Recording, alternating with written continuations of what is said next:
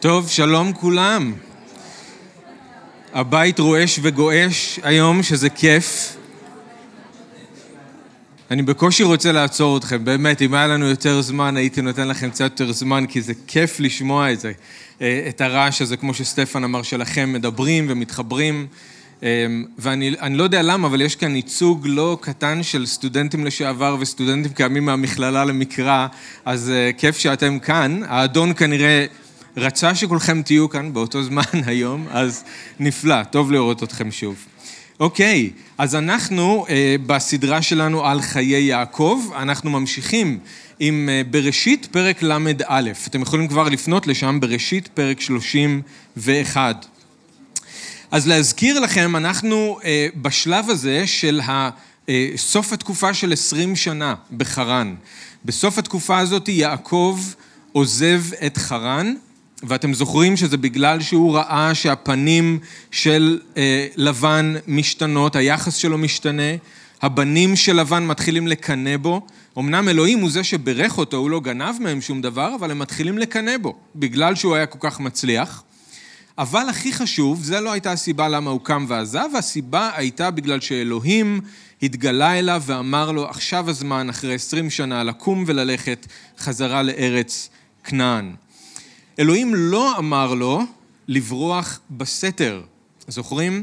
אז בעצם הסיפור נגמר עם איזשהו רמז, שיעקב הוא באמת איש חדש. כמו שראינו אחרי עשרים שנה, הוא איש חדש, הוא השתנה. זוכרים שאמרנו, הוא עמד באש, בתוך האש, הוא נשאר. הוא לא יצא משם מוקדם מדי. הוא נתן לסבלנות להיות שלמה בפועלה, ואלוהים פעל בו והוא השתנה. הוא יעקב חדש, אבל הוא לא יעקב מושלם. הוא עדיין בתהליך. אז הסיפור נגמר עם המילים גנבה. זוכרים? זה, זה לא עוזב את יעקב. הוא גנב את הלב של לבן, רחל גנבה את התרפים. אז זה שהוא בחר לברוח בסתר, והוא היה יכול לברוח, הוא לא היה צריך לברוח, הוא היה יכול לקום ולצאת משם בכל תרומה, אה, תרועה רבה, רמה, והוא לא היה, לא היה קורה לו כלום, הוא היה יכול לבוא ולהגיד, זה הזמן שלי ללכת, אלוהים היה שומר עליו, והכל היה בסדר, אבל הוא בחר לצאת משם בסתר, וזה סיבך את העניינים, וכמו שאנחנו נראה, זה לא ממש עזר לו, בגלל שהוא צריך להתמודד עם לבן בכל מקרה, אוקיי? אז אנחנו כאן היום, אה, בשלב הזה של הסיפור, הוא ברח, לבן מגלה ורודף אחריו. אז אני בפסוק 22 של בראשית ל"א, תעקבו יחד איתי. ויוגד ללבן ביום השלישי כי ברח יעקב, ויקח את אחיו עמו, וירדוף אחריו דרך שבעת ימים, וידבק אותו בהר הגלעד.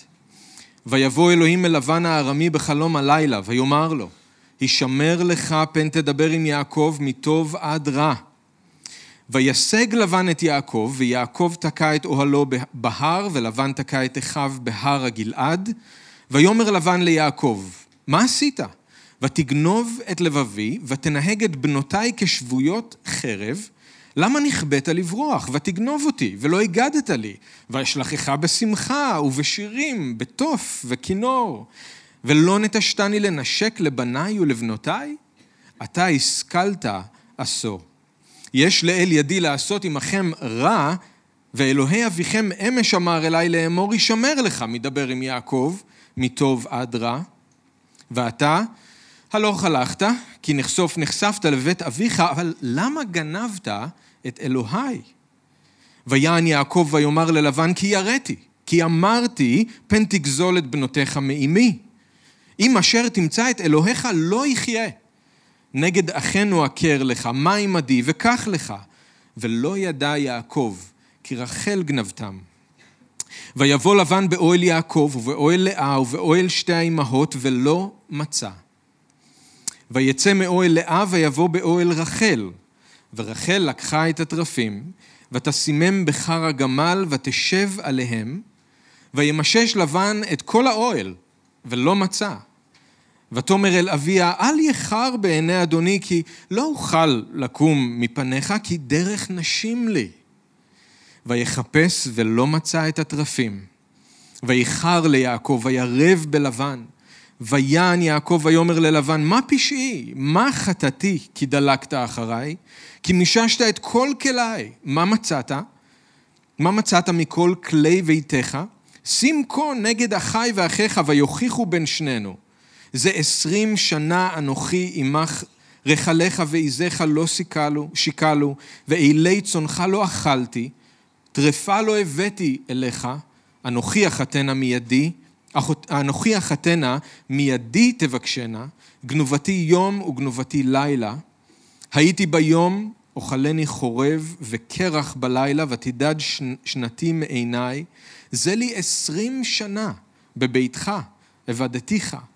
ארבע עשרה שנה בשתי בנותיך ושש שנים בצונך, ותחלף את משכורתי עשרת מונים.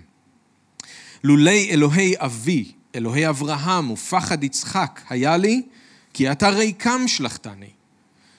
את עוני ואת יגיע כפיי ראה אלוהים, ויוכח אמש.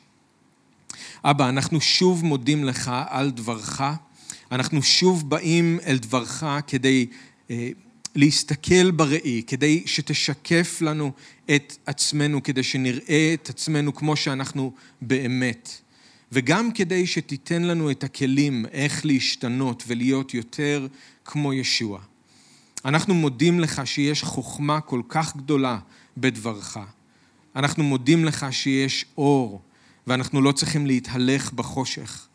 הדבר שלך הוא באמת נר לרגלינו ואור לנתיבתנו, ואנחנו מבקשים שדרך דברך תשפוך את האור הזה היום לכאן, אל תוך ליבנו, אל תוך החיים שלנו. כל אחד מאיתנו אולי צריך לשמוע משהו קצת אחר, אולי עם דגש קצת אחר, לפי איפה שאנחנו נמצאים בחיים שלנו. אנחנו מבקשים שתדבר אלינו איפה שאנחנו נמצאים. תן לנו את מה שאנחנו צריכים כדי לעשות את רצונך, כדי להשתנות, להיות יותר כמוך. אנחנו נותנים לך את עצמנו ואת הזמן הזה בשם ישוע. אמן. אז יעקב הצליח לברוח מחרן, אבל הוא לא הצליח לברוח מהשיעור שאלוהים רצה ללמד אותו. הנה המפגש שיעקב כל כך לא רצה, אבל הוא כל כך היה צריך. הוא עשה הכל כדי לברוח מהעימות הזה עם לבן, אבל אלוהים כל כך אהב את יעקב, והוא רצה לברך את יעקב שהוא לא נותן לו לברוח. אלוהים כל כך רוצה לברך את יעקב, זה נשמע מוזר שהוא לא נותן לו לברוח מעימות עם לבן? התשובה היא כן. מה שיעקב היה הכי צריך ללמוד, הכי הרבה, זה שהוא יכול לבטוח באלוהים. ואי אפשר ללמוד לבטוח באלוהים אם אנחנו כל הזמן בורחים. נכון שיעקב לא ברח מהקושי בחרן, דיברנו על זה פעם שעברה, הוא נשאר שם ושירת בנאמנות עשרים שנה, מישהו שלא היה נאמן אליו. אבל הוא כן מנסה לברוח מהמפגש הזה עם לבן. ולמה הוא רוצה כל כך לברוח? למה בכל, בכל מחיר הוא מנסה להימנע מהמפגש הזה עם לבן? בגלל פחד. הוא בורח כי הוא מפחד. וזה צריך להשתנות בגלל שפחד נובע מחוסר אמונה. חוסר אמונה שאלוהים יכול לשמור עליו. כמו אליהו, אם אתם זוכרים, שברח מאיזבל. כמו משה שברח מפרעה. הפחד גורם לו לברוח, כי הוא לא מאמין שאלוהים יכול לשמור עליו. ברגע הזה כשהוא בורח, הוא בעצם מאמין שלבן יותר חזק מאלוהים. נכון? אלוהים יכול לברך אותי למרות ההתנגדות של לבן, אבל הוא לא בטוח שהוא יכול לשמור אותי מלבן. אז אני בורח. וכשאלוהים אומר ליעקב לקום ולצאת מחרן, הוא, אתם זוכרים שהוא נותן לו פקודה לצאת לדרך, זה נכון, והוא מציית לזה, אבל הוא לא נותן לו רק פקודה לצאת לדרך, הוא נותן לו גם הבטחה שאיתה הוא יכול לצאת לדרך. הוא אומר לו, שוב אל ארץ אבותיך ולמולדתך, ואהיה עמך. אני אהיה עמך, אני אהיה איתך. אלוהים הבטיח לו שהוא יהיה איתו. אבל יעקב לא חשב שזה אומר שאלוהים יכול להציל אותו מלבן. אז אלוהים מפגיש את יעקב עם לבן, כי הוא רוצה להפוך את יעקב מאיש שבורח לאיש שבוטח. הוא רוצה ללמד את יעקב להפסיק לברוח מתוך פחד ולהתחיל להתמודד עם מה שמפחיד אותו, מתוך אמונה. אלוהים רוצה להראות ליעקב שהוא יכול לבטוח בו בכל מצב. הוא לא צריך לברוח יותר מאף אחד, כי אלוהים איתו. אני רק רוצה לתת רגע הקשר קצת יותר רחב למפגש הזה של יעקב עם לבן, כי מה שאנחנו נראה זה שאלוהים בעצם עושה את זה עם יעקב שלוש פעמים. שלוש פעמים אלוהים מכריח את יעקב לעמוד פנים אל פנים מול הפחד שלו, מול עצמו, מול אלוהים, כי הוא רוצה שיעקב יבטח ולא יברח. אז היום אנחנו רואים את המפגש הראשון מתוך שלושה מפגשים כאלה שישנו את החיים של יעקב. זה לא אומר שיעקב יהפוך להיות מושלם, הוא עדיין יהיה איש חדש בתהליך. אבל בכל אחד מהמפגשים האלה, אלוהים מכריח את יעקב להתמודד ולא לברוח. המפגש הראשון הוא כאן עם לבן. יעקב צריך להתמודד פנים אל פנים, פנים עם מי שפגע בו. במקום לברוח, הוא צריך ללמוד להגיד את האמת ולעמוד חשוף מול לבן. המפגש השני יהיה עם האיש במעבר יבוק. שם יעקב יצטרך לעמוד פנים אל פנים עם היחידי שמכיר אותו באמת, עם אלוהים בעצמו. שם הוא ילמד להפסיק לברוח באופן הכי מוחשי שאפשר, בגלל שאותו איש פוצע אותו. אנחנו נגיע לזה, אותו איש פוצע אותו. דווקא לפני המפגש השלישי שהכי מפחיד אותו, דווקא אז הוא פוצע אותו, כדי שהוא לא יוכל לברוח, כדי שהוא יצטרך להתמודד. וזה מה שקורה, המפגש השלישי הוא המפגש שלו עם עשיו. שם יעקב יצטרך להתייצב פנים אל פנים, לא עם זה שפגע בו, לא עם זה שמכיר אותו באמת, אלא עם זה שנפגע ממנו. שם יעקב יצטרך להתמודד עם העבר שלו, עם החטא שלו, עם הפחד ממה שעשו עלול לעשות לו. ובכל אחד מהמפגשים האלה עשו מגלה שהוא יכול לבטוח באלוהים. או יעקב מגלה שהוא יכול לבטוח באלוהים. במפגש הראשון הוא מגלה שהוא יכול לבטוח באלוהים שהוא יריב את ריבו. הוא יגן עליו מפני מי שרודף אותו, שלא בצדק. במפגש השני הוא מגלה שאלוהים מכיר אותו ויודע בדיוק מי הוא, ולמרות זאת הוא רוצה להתגלות אליו, לברך אותו ואפילו לתת לו שם חדש. הוא מגלה שאלוהים לא רוצה לפגוע בו, וזה חשוב, הוא אומר אחר כך, ראיתי אלוהים פנים אל פנים ותנצל נפשי. אז אנחנו עוד נגיע לזה, אבל היה לו פחד, וזה הפתיע אותו, שאלוהים התגלה אליו ולא פגע בו. במפגש השלישי הוא מגלה שאלוה, שהוא יכול לבטוח באלוהים אפילו כשהוא אשם, כי אלוהים נותן חן לענבים. הוא בא בענווה אל עשיו, הוא משתחווה, הוא מנסה להתפייס, הוא מנסה להתרצות על מה שהוא עשה, והוא מגלה שבעצם לא היה לו בכלל ממה לחשוש. אלוהים כבר, עשיו כבר לא מחפש להרוג אותו. הוא אומר לעשיו, על כן ראיתי פניך כראות פני אלוהים ותרצני. הוא ניסה להתגונן מפני עשיו, אבל הוא ראה שלא היה בזה בכלל צורך. אלוהים הלך לפניו, הכין את הדרך, ועשיו כבר לא איום. אז שלושה מפגשים של פנים אל פנים, עם כל מה שהפחיד את יעקב, כי הוא רצה להפוך את יעקב מאיש שבורח לאיש שבוטח. הוא רצה להפוך אותו מיעקב לישראל. אתה צריך להפסיק לעקוב ואתה צריך להתחיל לשרוט. אתה צריך להיאבק עם מה שמפחיד אותך. חשוף פנים אל פנים, זה הסיפור של יעקב. וצריך לזכור שיעקב גדל במשפחה שזה היה שם בדיוק להפך, נכון? אתם זוכרים את זה? אף אחד לא רצה להתמודד פנים אל פנים. כולם תמיד ברחו, תמיד זממו מאחורי הגב, תמיד החביאו את מה שהם באמת מרגישים. אלוהים רצה לשבור את הדפוס הזה אצל יעקב. וזה מה שאלוהים עושה גם בחיים שלנו. אז אני רוצה שאנחנו נזכור את ההקשר הרחב הזה גם בחיים שלנו. כולנו, אין מה לעשות, רוצים לברוח מכל מה שמפחיד אותנו. זאת הנטייה שלנו. אנחנו רוצים לברוח ממה שמפחיד אותנו. אבל אלוהים מכריח אותנו.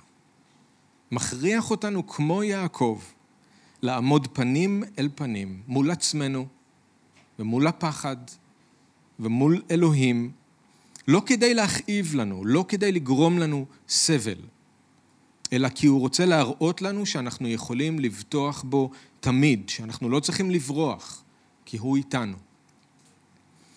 אני רק רוצה להגיד שיש מקרים שזה נכון לברוח. Okay? אוקיי? יש. אנחנו זוכרים את שאול, שהורידו אותו דרך סל בחומה שמה מדמשק, זה היה נכון להבריח אותו, ועוד כמה פעמים ששאול הבריחו אותו מכל מיני מקומות כשהיה מסוכן. יש מצבים שבהם צריך לברוח, לא תמיד אפשר להתמודד פנים אל פנים, זה נכון, אבל יהיו מקרים שאלוהים ישים אותנו במקומות כאלה קשים, לא נעימים, שאנחנו נצטרך להתמודד עם הפחד, אנחנו נצטרך להתמודד עם אנשים שאנחנו לא רוצים להתמודד איתם, אנחנו נצטרך לעמוד פנים אל פנים, גם מול אחרים, גם מול עצמנו, גם מול אלוהים. אז זה ההקשר הזה של המפגש עם לבן. זה המפגש הראשון מתוך שלושה מפגשים. יעקב צריך להתייצב פנים אל פנים עם שמפחיד אותו. וכתוצאה מכל מפגש אנחנו גם נראה שיעקב משתנה, הוא לומד, הוא גדל באמונה, הוא לומד לבטוח באלוהים. אז היום אנחנו נראה את המרדף ואת העימות. בשבוע הבא אנחנו נראה איך בסופו של דבר לבן ויעקב נפרדים סופית אחד מהשני, לא נפרדים לשלום אבל נפרדים, אנחנו נראה את זה בשבוע הבא. היום אנחנו רק רואים את המרדף והעימות. אז את המרדף אנחנו רואים בפסוקים 22 עד 25, אתם זוכרים שיעקב חיכה להזדמנות המושלמת לברוח, וההזדמנות הזאת הגיעה כשלבן הלך לגזוז את הצאן, ואז בשקט בשקט יעקב עם ארבע נשים, 11 בנים ובת אחת, כל הצאן, הגמלים, החמורים, העבדים, השפחות, כולם בורחים בלי להגיד מילה. עוברים את נהר הפרת, מתקדמים אל עבר הרי הגלעד. אחרי שלושה ימים, לבן פתאום מגלה מה קרה. פתאום הוא שומע שיעקב וכל המשפחה שלו נעלמו.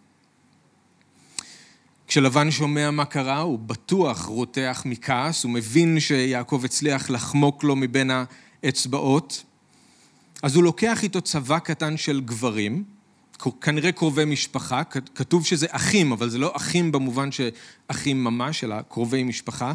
סביר להניח שכולם גם היו חמושים, וככה הוא יוצא לדרך במרדף חסר מעצורים אחרי יעקב. במשך שבעה ימים הוא דוהר, הוא כמעט לא עוצר לרגע, ובסוף הוא מצליח להדביק את הפער, הוא משיג את יעקב באזור הרי הגלעד ממזרח לירדן, רגע לפני שהם נכנסים לארץ כנען, הוא רואה את המאהל של יעקב על אחד ההרים, הוא מקים את המאהל, המאהל שלו ממול, ואז הוא מחליט בבוקר לפשוט על המאהל של יעקב, כנראה להרוג את יעקב, ולקחת את כל מה שהוא חושב ששייך לו.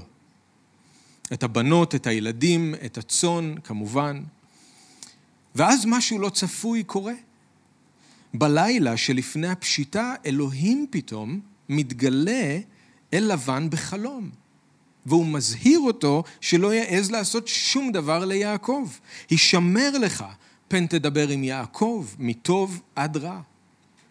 כמו שאלוהים התגלה בחלום לפרעה, אתם זוכרים? והזהיר אותו לא לקחת אליו את שרה, כמו שהוא עשה אחר כך, אותו דבר עם אבימלך.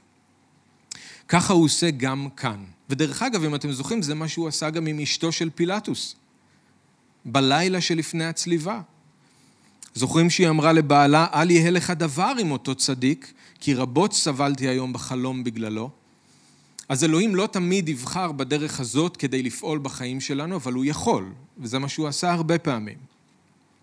אז אלוהים מתגלה אל לבן בחלום, מגן על יעקב באופן אישי. איזה יופי שהוא ניצב שם ומגן על יעקב באופן אישי מול לבן. הוא מזהיר את לבן לעזוב את יעקב לגמרי, לא לעשות לו כלום, לא טוב, לא רע. לבן מציית? לא ממש. לא ממש. לא מפתיע, לא ממש. אני לא יודע מה קרה לו. אני לא יודע מה קרה לו אחר כך, אבל בטוח שהוא לא התחמק מעונש. אבל הוא לא ממש ציית. הוא כן לקח ברצינות את האזהרה, הוא לא רצה להסתכן, אבל הוא לא עוזב את יעקב לנפשו, כמו שהיה צריך. למחרת הוא מתקדם אל המחנה של יעקב, בהר ממול, וכשהוא מגיע לשם, אז מתפתח ביניהם העימות. וזה אנחנו רואים בשאר הקטע מפסוק 26, ותראו את ההצגה של לבן, ואיך הוא מאשים את יעקב. מה עשית? ותגנוב את לבבי, ותנהג את בנותיי כשבויות בחרב. למה נכבאת לברוח ותגנוב אותי? לא הגדת לי. ואשלחך בשמחה, ובשירים, בתוף, בכינור. אבל אתה לא נתת לי לנשק את בניי ובנותיי. אתה השכלת עשו. אני לבן, הקורבן המסכן. תראה איך הצלחת לרמות אותי, התגנבת בסתר וברחת ממני. ככה בלי להגיד כלום. ואם זה לא מספיק, גם חטפת את הבנות שלי ולקחת אותן בשבי, בכוח. שני דברים, תראו שזה לא הנשים שלך, אלא הבנות שלי. וכמו שאנחנו נראה בשבוע הבא, לבן חושב שהכל תמיד שייך לו, כל הזמן. לא משנה מה קורה, זה תמיד שלו. שתיים, חטפת את הבנות שלי כשבויות חרב. אם הוא רק היה יודע מה הן באמת חושבות עליו, ושהן בורחות עם יעקב בהסכמה מלאה. זוכרים מה הן אמרו לו? העוד לנו חלק ונחלה בבית אבינו? הלא נוכריות נחשבנו לו, זרות, כי מכרנו, ויוכל אכול את כספנו. היה מישהו שאמר שלא רק שהבנות לא נחטפו כאן נגד רצונן, אלא הן בטח הובילו את השיירה. אבל פתאום עכשיו ללבן נורא אכפת מהבנות שלו. נורא אכפת לו מהבנות שלו. אוי, מסכנות, אתה חטפת אותן כשבויות, עם ה... בכוח, עם החרב. אז ההצגה ממשיכה. למה התחבאת וברחת ככה בלי להגיד כלום? אם היית אומר, אם רק היית אומר שאתה רוצה ללכת, הייתי שולח אותך בשמחה. אפילו הייתי מארגן לך מסיבת פרידה עם תזמורת ועם ריקודים. אני רק רציתי לנשק את הבנים והבנות שלי. עוד פעם, שלי, לא הילדים שלך, אלא שלי, אבל אפילו את זה לא נתת לי לעשות. לא נתת לי להיפרד מהם כמו שצריך. זו ההצגה של לבן. ממש, אה? מאמינים לו לכל מילה. זוכרים אחרי 14 שנה, זאת אומרת שש שנים אחורה, אחרי 14 שנה, יעקב, כשהוא רצה לעזוב, זה בדיוק מה שהוא עשה. נכון? הוא בא והוא אמר לו, שלחני, ואלך אל מקומי ולארצי, תנה את נשיי ואת ילדיי, אשר עבדתי אותך בהן, ואליך, כי אתה ידעת את, השב...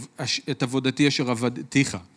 אז בואו נגיד ששירים וריקודים ונשיקות פרידה לא היו שם, נכון?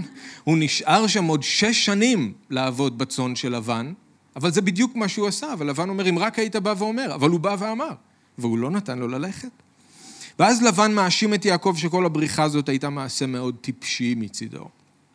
אתה השכלת עשו. אז זאת ההצגה של לבן, הקורבן המסכן, התמים שרימו אותו, הסבא שרק רוצה לתת נשיקה לנכדים שלו, האבא החביב שרק רצה להיפרד לשלום מהבנות שלו. כל הכוונות שלו היו טובות, פשוט יעקב עשה משהו טיפשי שסיבך את הכל. אני רוצה לקרוא לכם רגע מה הפרשן מת'יו הנרי אמר על ההצגה הזאת של לבן, כי יש כאן תובנה חשובה על איך אנשים כאלה כמו לבן מתנהגים. כי אנחנו גם נפגוש כאלה, אולי כבר פגשנו. הוא אומר ככה, כשאנשים רעים לא מצליחים להוציא לפועל את המזימות שלהם, הם בדרך כלל יעמידו פנים שהם מלכתחילה רק התכוונו לעשות טוב. כשהם לא מצליחים לעשות את הרע שהם תכננו, הם כועסים כשמישהו בכלל מעז להציע שהם התכוונו לעשות משהו כזה. וכשאנשים כאלה לא עושים את מה שהם כן היו אמורים לעשות, כמו לבן שהיה אמור לשלוח בשלום את יעקב והמשפחה, הם מעמידים פנים שבוודאי שהם כן התכוונו לעשות את זה. אם רק הייתה להם הזדמנות, הייתי משלח אותך בשמחה עם שירים וריקודים. זה דפוס של איש רע, שלא מצליח להוציא לפועל את התוכנית שלו, והוא הופך את היוצרות וזורק הכל עליך. זאת ההצגה של אנשים רעים כשהם נתפסים בסיטואציה כזאת. הם אשמים, אבל הם יאשימו אתכם. הם התוקפים, אבל הם יעמידו פנים שהם הקורבן. תלמדו לזהות את הדפוסים האלה, אל תתפלאו כשזה קורה, ואל תתרגשו יותר מדי. אנשים כאלה, רק אלוהים יכול לשנות, ככה הם מתנהגים. יש כאלה אנשים. אם לבן היה רוצה להיות אדם ישר, הוא היה יכול להיות כן עם עצמו ועם יעקב ולהכיר בזה שהוא היה אדון אכזר והוא היה אבא גרוע ושההתנהגות שלו היא זאת שדחפה את יעקב לברוח. אבל המפגש הזה לא עשה ללבן את מה שהוא כן עשה ליעקב, כי לבן לא רצה להשתנות. הוא לא רצה ללמוד, הוא לא רצה להתיישר. אז הוא מעדיף הצגת יחיד של הקורבן הסובל, והוא נשאר בדיוק כמו שהוא היה. יעקב בינתיים עומד שם ושומע כל מילה שיוצאת ללבן מהפה, הוא רואה את כל ההצגה הזאת, והוא מכיר את לבן טוב מאוד, הוא בטח כועס על כל השקרים האלה ועל העמדת פנים, אבל הוא בטח גם נורא מפחד, כי הוא יודע שלבן איש אכזר. ואולי בינתיים הוא אפילו מתפלל לאלוהים, תוך כדי שלבן מטיח בו את כל ההאשמות האלה וההצגה הזאת שהוא עושה, הוא אומר, אלוהים תעזור לי, תציל אותי מלבן שעומד כאן מולי. ואז תראו מה לבן אומר בפסוק 29, עד עכשיו יעקב לא שמע את זה, אבל הוא אומר, יש לאל ידי לעשות לכם רע. אני רוצה לעשות לכם רע, וזה בכוח שלי לעשות לכם רע. בגלל זה אמרתי שהוא כנראה התכוון להרוג את יעקב ולקחת ממנו את הכל. יעקב בטח נהיה חיוור כשהוא שומע את זה. כל זה קורה, ההצגה הזאת של לבן, ואז לבן גם אומר, והתוכנית שלי היא לפגוע בכם. בשביל זה באתי, לעשות לכם רע. אבל, אבל אלוהי אביכם אמר לי אתמול בלילה להיזהר מלדבר איתך יעקב, מטוב ועד רע. ואז יעקב, סביר להניח, נושם לרווחה, בקושי מאמין למה שהוא שומע, אלוהים דיבר איתך? אלוהים אמר לך להיזהר, לא לעשות לי כלום? באותו רגע הוא מבין שאלוהים באמת איתו, שהוא באמת מגן עליו. ואז באה המכה, לבן אומר ליעקב, בסדר, אז קמת והלכת כי התגעגעת לאבא שלך. כמה זה מזלזל, אה? כמה זה מזלזל, כמה זה עלוב. התגעגעת הביתה, זאת הסיבה שברחת. אין לזה שום קשר אליי, אין לזה שום קשר לבנים שלי, אין לזה שום קשר לשום דבר. זה אתה, היה לך געגועים הביתה. אז הלכת. זאת הסיבה. אבל למה גנבת את אלוהי? בסדר, התגעגעת הביתה, אז קמת והלכת, אבל למה גנבת את אלוהי? לבן מעמיד פנים שכאילו אם הוא לא היה גונב את האלוהים שלו, אז הכל היה בסדר. אם, אם, אם רק היית מתגעגע הביתה, והיינו נמצאים עכשיו בסיטואציה הזאת שאנחנו נמצאים בה, וזאת הייתה הסיבה היחידה, אז כאילו זה בסדר, הייתי נותן לך ללכת, היינו סוגרים את זה בשלום, הבעיה היא שגנבת את האלוהים שלי. כמובן שזה לא נכון, אבל ככה הוא מציג את זה. שוב יעקב מואשם בגניבה, נכון? גנבת לי את הלב, גנבת לי את האלוהים שלי. כשיעקב שומע את זה, הוא לא יכול יותר לשתוק והוא מתפרץ. בגלל שפחדתי. בגלל שפחדתי שתיקח ממני את הבנות שלך. עכשיו, בהתחלה זה לא ברור כל כך על מה הוא מגיב, נכון? על זה שהוא קם וברח או על זה שהוא גנב את האלוהים. כי יש כאן שני דברים שלבן אומר שהוא עשה. אז מה הוא עשה כי הוא פחד? אבל זה נראה כאילו יעקב פשוט מתפרץ החוצה. אין כאן איזשהו סדר. הוא פשוט מתפרץ החוצה, בגלל שפחדתי, מתוך פחד. אבל זה כל כך יפה לראות את הרגע הזה אצל יעקב, שהוא בלי הצגות, הוא בלי סיפורים, בלי שקרים, אומר, פחדתי. פחדתי. אני מודה שפחדתי ממך. פחדתי שתיקח ממני את רחל ולאה. ואולי הוא עוקץ את לבן כשהוא אומר לו, לא את בנותיך, אה, הוא אומר לו את בנותיך ולא את נשותיי, אבל בכל מקרה הוא מודה שהסיבה שהוא עזב זה כי הוא פחד. אז אני רוצה שתראו שהדבר הראשון שהמפגש הזה מוציא מיעקב זה את האמת. הוא מודה לפני כולם. הוא מודה לפני כולם, הוא ברח מתוך פחד. הוא שומע גם את עצמו אומר את זה. ברח בגלל שהוא פחד ממה שלבן יכול לעשות לו, וזה חשוב. כל המפגשים האלה שיעקב יחווה, זה מה שהם יעשו בשבילו. כל מפגש יקלף ממנו קליפה. יוציא ממנו את מה שיש בתוכו. למה ברחת? בגלל שפחדתי. מה שמך? יעקב. מה לך כל המחנה הזה אשר פגשתי? למצוא חן בעיני אדוני. המפגשים מכריחים את יעקב לא רק לעמוד חשוף מול מה שמפחיד אותו, אלא גם מול עצמו. מול עצמו. מה שבאמת יש בתוכו, מי שהוא באמת. כל מפגש מוריד עוד שכבה, ויעקב לומד לעמוד חשוף ולהיאבק, לשרוט עם אלוהים ועם אנשים.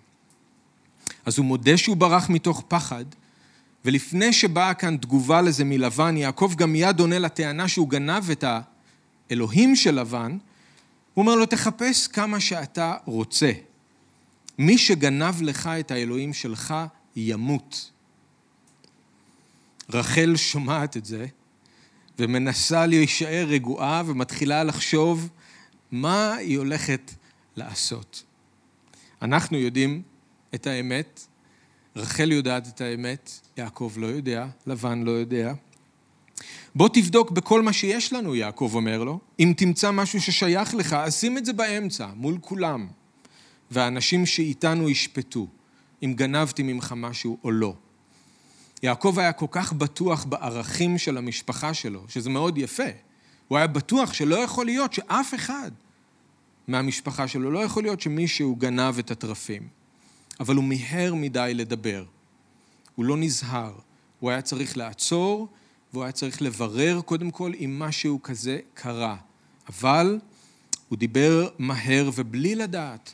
הוא שם את רחל, אשתו האהובה, בסכנת חיים. בלי לדעת, הוא גזר עליה גזר דין מוות. עכשיו, מה היה כל כך מיוחד בתרפים שלבן כל כך רצה אותם בחזרה, ורחל, למה היא גנבה אותם? אז זה משהו שהיה נהוג אצל הרבה עובדי אלילים. היו שם פסלים קטנים בדמויות של אה, אישה ושל גבר, והפסלים האלה היו בתוך הבית, והיו מאמינים שהם שומרים על הבית ושומרים על המשפחה, ומביאים ברכה לבית ולמשפחה. יש כאלה שחושבים שיכול להיות שהיו נעזרים בתרפים כדי לגלות איזה מידע נסתר, לנחש באמצעות התרפים.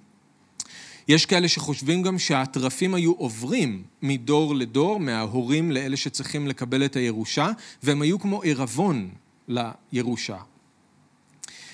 אז אם הם היו, אה, אז הם היו חשובים ללבן, אולי כי הוא באמת האמין שהם המקור של הברכה של הבית שלו, שהם אלה ששומרים על הבית שלו. הוא היה עובד אלילים, אז יכול להיות שזה מה שהוא חשב.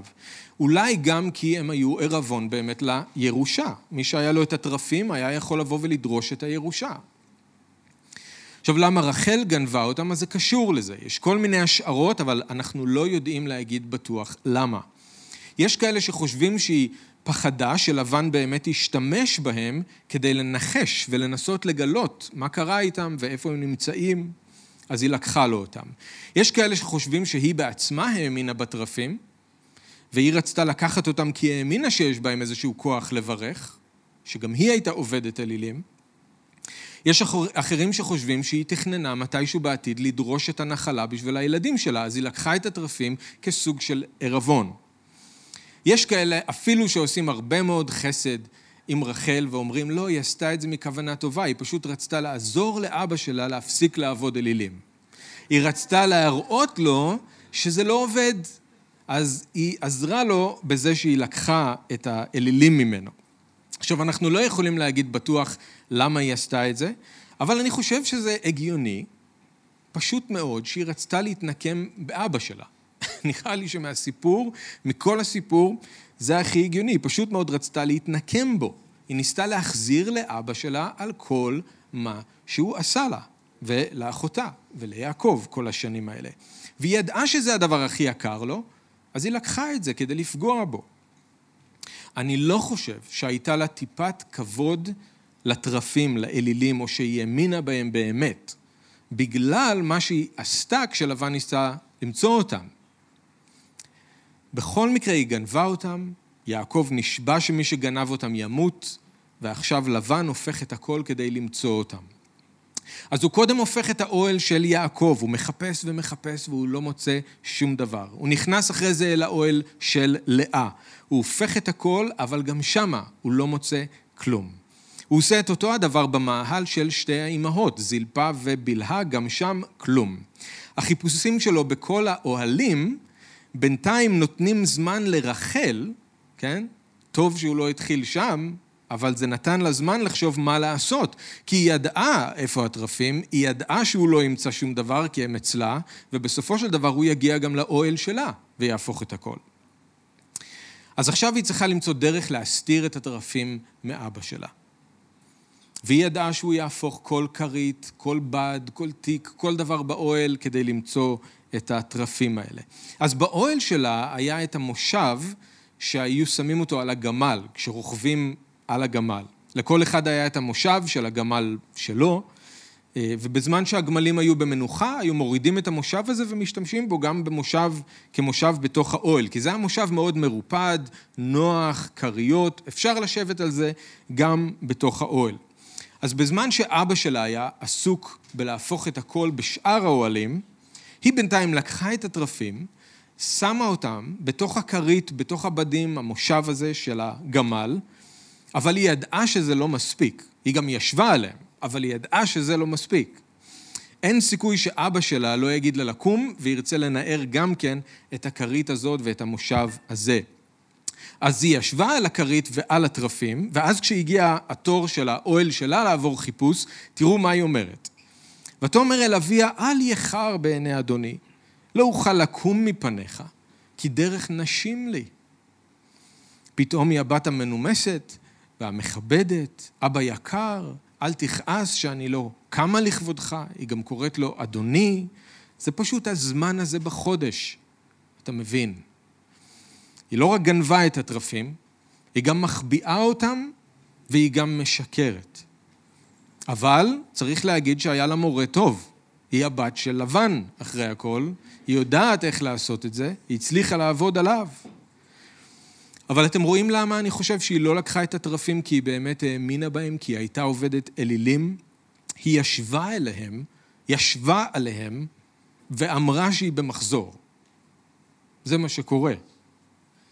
אפילו לבן לא העלה על דעתו שמישהו יעז לעשות דבר כזה עם האלילים.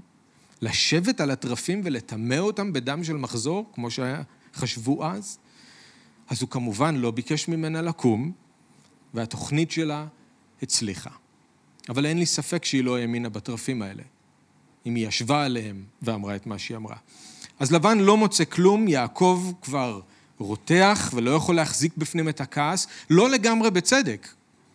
לבן לא מוצא כלום, לא כי אין כלום, לבן לא מוצא כלום כי הבת שלו הצליחה לעבוד עליו. יעקב אבל חושב שהוא הגזים פה לחלוטין והוא מאשים אותם גם בעניין של הגניבה של התרפים, והוא חושב גם זה לא היה ולא נברא. אז התסכול הזה של עשרים שנה אצל יעקב, פתאום מתפרץ החוצה בעשרים שניות.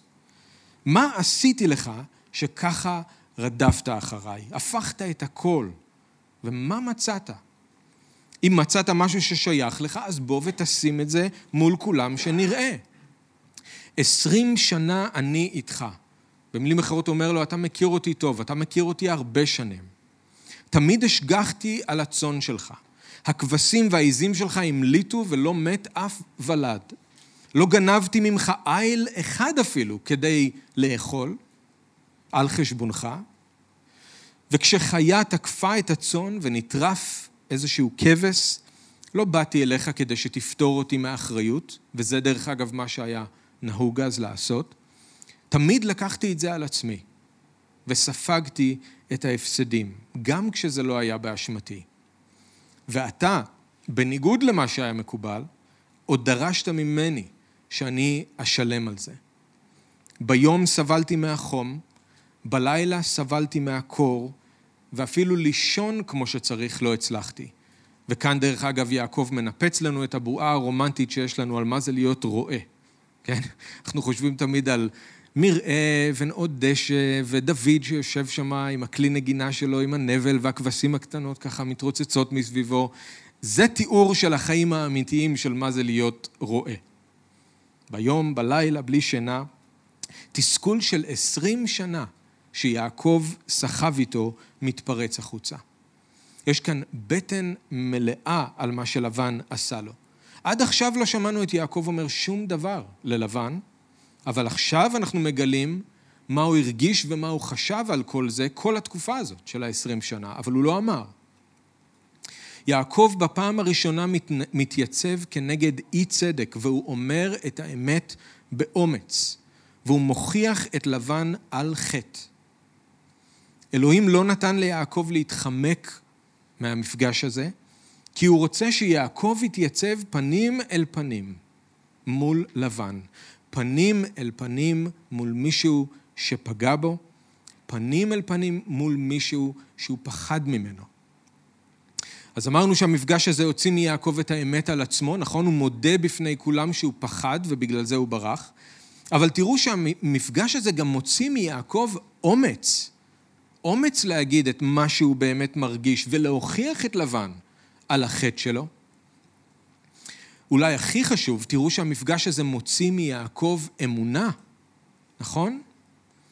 תראו איך יעקב מסיים את הנאום שלו. לולי אלוהי אבי, אלוהי אברהם ופחד יצחק היה לי, כי אתה ריקם שלחתני, ואת עוני ואת יגע כפיי ראה אלוהים ויוכח אמש. יעקב יודע לתת את הכבוד לאלוהים על כל מה שיש לו. אם זה היה תלוי בלבן, הוא היה יוצא מחרן בידיים ריקות. אבל אלוהים בירך אותו, ואלוהים גם שמר על הברכה. הוא גם יודע לתת את הכבוד לאלוהים על זה ששופט צדק עבורו, זה שמגן עליו, זה שרב את ריבו. כשאף אחד לא ראה את יעקב בשדה, ביום ובלילה, כשאף אחד לא ראה את, היעקב, את העבודה הקשה של יעקב במשך עשרים שנה, את הנאמנות שלו ללבן, אלוהים ראה. ועכשיו, יעקב אומר, הוא גם מוציא את זה לאור, והוא שופט בינינו משפט צדק. אז, לכאן אנחנו מגיעים בחלק הזה של הסיפור. הסיפור לא נגמר, אבל אני כן רוצה שאתם תראו כמה המפגש הזה כבר הוא עוצמתי, ומה הוא מכריח את יעקב לעשות. יעקב מתייצב פנים אל פנים מול מישהו שפגע בו, מול מישהו שמפחד ממנו. הוא פותח את הפה והוא מדבר, הוא עומד חשוף. והוא גם נותן כבוד לאלוהים, הוא לומד שאלוהים איתו, ושהוא לא צריך לברוח מתוך פחד, אלא להתייצב מול הפחד באמונה. הוא לאט לאט הופך להיות ממישהו שבורח למישהו שבוטח. המפגש הזה קשה לו. המפגש הזה קשה ליעקב. הוא רצה להתחמק מהמפגש הזה בכל מחיר, אבל אלוהים לא נתן לזה לקרות. אלוהים רצה שיעקב יעמוד פנים אל פנים מול לבן. ואני רק רוצה שאנחנו נזכור שאלוהים של יעקב לא השתנה, והוא גם האלוהים שלנו. ואם אנחנו נהיה כנים עם עצמנו ועם אלוהים, אז אנחנו גם כן מאוד דומים ליעקב. אנחנו הרבה פעמים רוצים לברוח ממה שמפחיד אותנו ולא להתמודד. אבל בדיוק בגלל זה, אלוהים יארגן בשבילנו מפגשים כאלה של פנים אל פנים, עם הפחד. רק שם אנחנו יכולים ללמוד שבמקום לברוח אנחנו יכולים לבטוח באלוהים כי הוא איתנו בכל מצב. זה מזכיר לי את קיפה, אם אתם זוכרים. מספיק המבט של ישוע באותו לילה שהוא הוסגר בו, מספיק המבט של ישוע אחרי שקיפה התכחש שלוש פעמים, וקיפה היה שמה פנים אל פנים, וכל מה שהוא היה צריך לראות זה את המבט של ישוע, והוא פרץ בבכי, כי הוא הבין את זה. ואחר כך, ישוע לא נתן לו לחמוק מפנים אל פנים איתו ממש, כי על החוף, אם אתם זוכרים, הוא אמר לו שלוש פעמים, אתה אוהב אותי יותר מאלה, הוא נתן לו את ההזדמנות הזאת לראות את עצמו, לעמוד מול החטא שלו ולתקן, אבל זה היה צריך לבוא במפגש של פנים אל פנים. ואתם זוכרים את תומא, אותו הדבר. הוא אמר, אני לא אאמין עד שאני לא אשים את האצבעות שלי בידיים ובצד. אז הוא נותן לתומא את ההזדמנות, פנים אל פנים. בוא. ואתם יודעים מה מעניין? תומא אפילו לא עושה את זה, הוא לא נוגע. ברגע שהוא רואה אותו, הוא משתחווה ואומר לו, אדוני ואלוהי. אבל זה קרה בקונטקסט של מפגש פנים אל פנים, עם הספק שלו, עם הספק שלו. אותו הדבר עם שאול, בדרך לדמשק, פנים אל פנים עם ישוע. וחשף את הרוע שהיה אז בשאול, איך שהוא רדף את ישוע, רדף את הקהילה. אבל הוא היה צריך את הפנים אל פנים עם ישוע, וזה שינה אותו, חשף בפניו את המרד שלו. ואנחנו כתלמידים של ישוע, אנחנו יודעים שזאת לא הדרך של האדון בשבילנו לברוח, לא זה מה שהוא מלמד אותנו. ישוע לא אומר לנו לברוח ממי שפגע בנו, להסתובב עם בטן מלאה עשרים שנה, כמו יעקב. אז גם אם זה מפחיד אותנו לחשוב על הרגע הזה שבו אנחנו צריכים לעמוד פנים אל פנים מול מי שפגע בנו, זה עדיין הדבר הנכון לעשות. אם יחטא לך אחיך, לך והוכח אותו בינו ובינך לבד. אם ישמע לך, קנית לך את אחיך, פנים אל פנים, עם מי שפגע בנו. ישוע גם לא מלמד אותנו לברוח ממישהו שאנחנו נפגענו, או שאנחנו פגענו בו. לא משנה כמה זה מפחיד לדמיין את הרגע הזה שבו אנחנו נעמוד מול אותו אדם ואנחנו נתוודה על החטא שלנו ונבקש סליחה. זה מה שצריך לעשות. אם תביא את קורבנך אל המזבח, שם תיזכר כי לאחיך דבר נגדך. עזוב את קורבנך שם לפני המזבח. לך תחילה להתרצות לאחיך ואחר כך בוא, הקרב את קורבנך. פנים אל פנים עם זה שאנחנו פגענו בו. ישוע גם לא מלמד אותנו לברוח מאלוהים. אפילו אם חטאנו. לא משנה כמה זה מרגיש מפחיד. להפך, הוא מלמד אותנו להיות כנים ולהודות באומץ בחטא שלנו ולהתוודות על מה שעשינו, ואז לקבל ממנו את הסליחה שרק הוא יכול לתת ולהתקרב אליו. אתם יודעים, יעקב אומר באיגרת יעקב, זה מעניין כי הוא אומר במיוחד לחוטאים, קרבו אל אלוהים ויקרב אליכם. אומר לכם לרחוץ את הידיים, לטהר את הלב, לש... אבל הוא אומר במיוחד לחוטאים, קרבו לאלוהים ויקרב אליכם. לא לברוח מאלוהים, לברוח אליו עם החטא, להתמודד עם זה. פחד גורם לנו לברוח, לברוח ולהתחבא. קשה לנו להתייצב מול עצמנו, קשה לנו לעמוד חשופים מול אחרים, אבל אני רוצה להגיד לכם, אלוהים לא ייתן לכם לברוח מזה, גם לא לי. כמו יעקב אנחנו נצטרך לחוות מפגשים כאלה של פנים אל פנים, עם הפחד, עם הפגיעה. כמו יעקב אנחנו נצטרך ללמוד לראות את עצמנו כמו שאנחנו באמת, להיות כנים עם עצמנו ועם אחרים ועם אלוהים. אבל מתוך המפגשים הקשים האלה, האמונה שלנו תצמח. אנחנו נראה שמאנשים שבורחים אנחנו הופכים להיות אנשים שבוטחים, כי אלוהים יראה לנו את הנאמנות שלו בכל מפגש כזה, כמו שהוא עשה עם יעקב. הוא ידע לשמור עלינו, הוא ידע לריב את ריבנו, לספק לנו את כל מה שאנחנו צריכים. הוא יהיה איתנו תמיד. אז כמה שזה קשה, זה מה שאנחנו צריכים לעשות. ולשם אלוהים גם יוביל אותנו. למפגשים כאלה של פנים אל פנים, אבל הוא גם יהיה איתנו שם. אנחנו לא נעשה את זה לבד. בואו נתפלל ביחד. אבא יקר, אנחנו מודים לך על הדרך שאתה מלמד אותנו, מדריך אותנו, מכוון אותנו. אנחנו מודים לך על הקושי בחיים שלנו, שגורם לנו להפוך ולהיות יותר כמוך, להידמות יותר לישוע. אנחנו מודים לך שאתה כל כך אוהב אותנו, שאתה לא מאפשר לנו לברוח מהמפגשים האלה של פנים אל פנים, עם מה שקשה, מה שמפחיד, מה שכואב. וכל מה שאנחנו יכולים לעשות זה לשים את עצמנו שוב בידיים שלך ולבקש מאיתנו, ממך שתיתן לנו כוח, שתיתן לנו אומץ, שתעזור לנו לא לברוח.